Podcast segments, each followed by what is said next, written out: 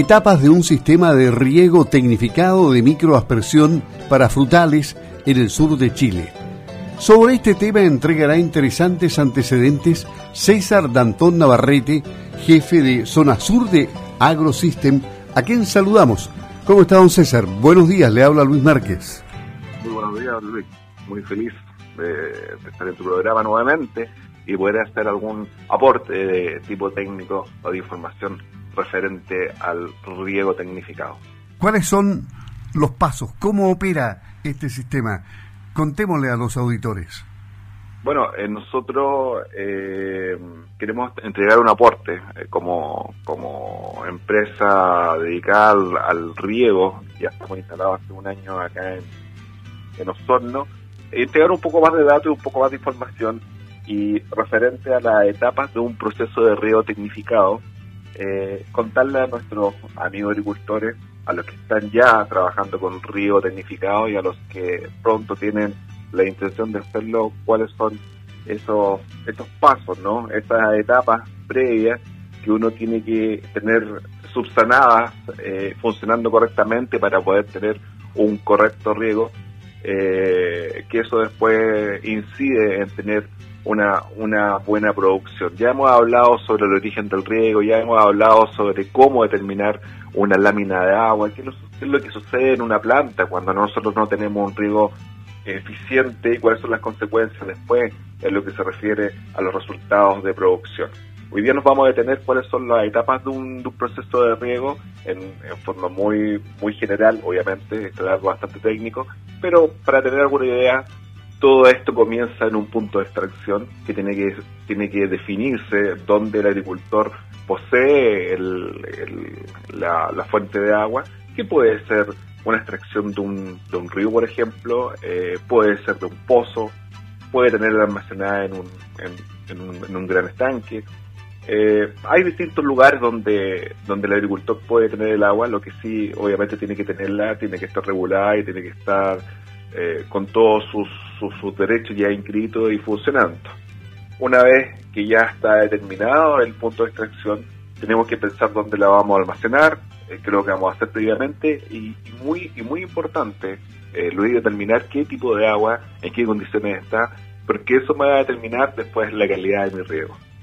Eh, posterior a eso, tenemos que mover esa agua, obviamente necesitamos un bombeo, y ahí eh, vamos a requerir eh, una bomba eh, que dependiendo de los caudales, de dónde se encuentre el agua y cuál sea su, su, la, cantidad principalmente de agua que vamos a mover, tenemos distintos tipos, hay bombas grandes que tienen un eje y están conectadas a un motor eléctrico, son las bombas normalizadas, que habitualmente se ocupan en los riegos, puede ser una bomba de altos caudales, la fuente motriz puede estar asociada a un motor, puede estar asociada a un, incluso hasta un tractor, o sea, distintas configuraciones dependiendo del, lugar.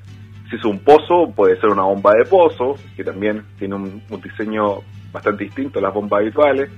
Todo eso eh, tiene que estar energizado y tiene que haber corriente, ya sea monofásica o trifásica, dependiendo del lugar donde nos encontremos. Ahí hablamos de la caseta de riego, donde están, están metidos la mayoría de estos componentes que te estoy mencionando.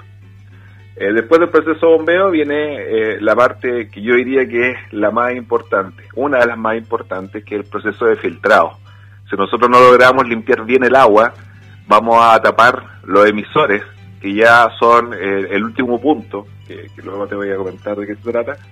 pero sí yo le doy una gran importancia, sobre todo en esta zona, al proceso filtrado porque me determina la vida útil de todo lo que es el sistema de riego, es lo que significa después el taponamiento o, que después tenga problemas de daño, daño sí, directamente sobre los sobre los emisores, donde hasta el último punto de riego que está ya aproximándose a la planta.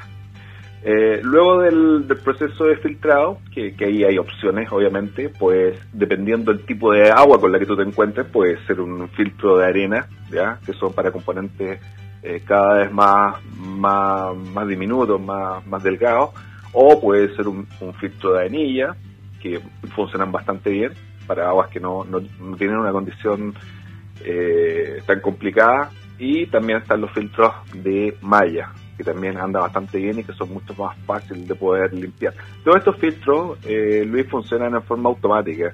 Cuando, una vez que se, comienzan a tapar,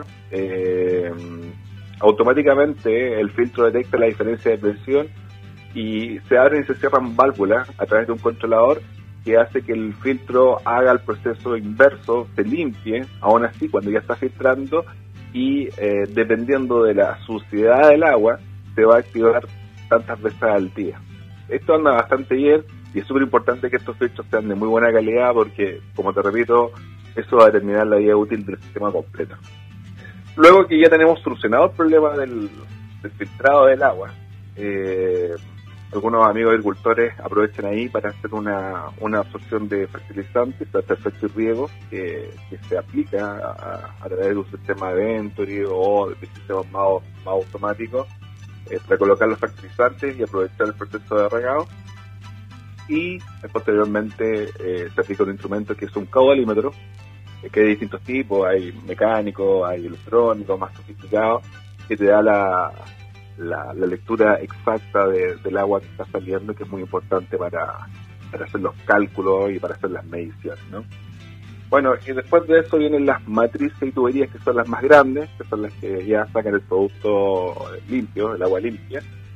Y eh, llegamos a las puntas de los cuarteles, donde están las válvulas, estas son electrónicas, de apertura y cierre, eh, ya del último, del último cuartel. Y llegamos al último punto que vendría del micropego, que vendría siendo los emisores. Estos pueden ser de línea de goteo, ¿ya? son como, como para explicar las mangueras que van debajo de, de los árboles sobre, sobre el camellón. Eh, muchas veces uno las ve como mangueras negras, bueno, en realidad no son mangueras. Eh, tienen un, un pequeño, en el edificio tienen un pequeño eh, circuito donde el agua pierde la presión, están hechas de, materiales con filtro UV, con, con plástico de, de eh, son, son, son productos bien sofisticados también, aunque parece que se ven como, muy sencillos, pero sí tienen que ver con la oración y, la calidad del filtrado. Y esto de emisores tiene la particularidad, Luis, que eh, eh, la, mayor parte de esos tipos que son autocompensados te permiten, eh, tienen una membrana interna que te permite dar la misma gota o el mismo flujo en una cota alta que en una cota baja. Tienen esa, esa capacidad. Y el no quiere colocar goteo, sí, puede colocar aspersión, que vendrían siendo como unos microjets, eh, como un riego de jardín, pero, pero agrícola. Y de esos también hay varios tipos.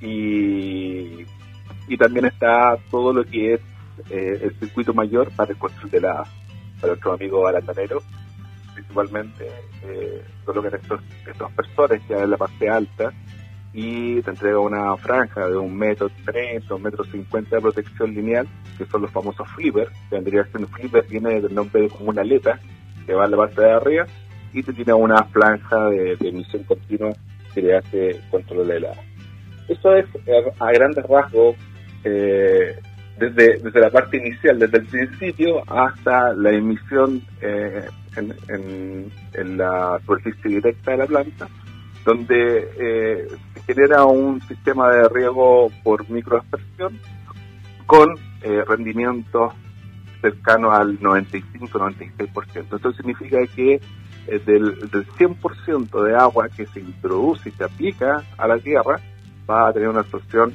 cercana al 96 o al 98%. Es un sistema altamente eficiente. Ok, ahora, en, estos días de altas temperaturas, este tipo de sistemas deben ser vitales para mantener bien las plantas, ¿no? Por supuesto, como conversamos el otro día sobre la, la diferencia que existe ahora, producto del cambio climático, de la poco regularidad de las lluvias, hace imprescindible en un par de días de calor, como, como ha pasado ahora, eh, que estén los, los, sistemas funcionando correctamente. Eh, cuando hay eh, periodos de, más de un día que no, hay presencia de agua, ya inmediatamente la planta empieza a, sentir la, falta de agua y empieza todo un proceso de contracción donde se edita la fotosíntesis, lo que nosotros te comentábamos y llamábamos el estrés hídrico, lo cual incide directamente en los resultados productivos. Entonces, es súper importante que nosotros tengamos funcionando correctamente nuestros sistemas de riego para, para estas para estas condiciones nuevas que van a haber eh, de temperatura alta, estas olas de calor, que me di cuenta que el tema que, van a tratar a continuación, es, es de suma importancia tener los, los riegos funcionando activos e instalados. Bien, le agradecemos a César Dantón Navarrete, jefe zona sur de AgroSystem, el haber conversado en Campo al Día sobre las etapas de un sistema de riego tecnificado de microaspersión para frutales en el sur de Chile. Que tenga una buena jornada, César. Hasta pronto. Muchas gracias, Luis. Y recordar a nuestros amigos que estamos ubicados en calle Regidor Gustavo Winter, 1147, Parque Industrial Anticura, y nuestro teléfono es el 2489 5088 o nos encuentra en www.agrosystem.cl. Perfecto. ¿Qué tal? Buenos días. Hasta luego. ¿eh? Hasta luego. bien.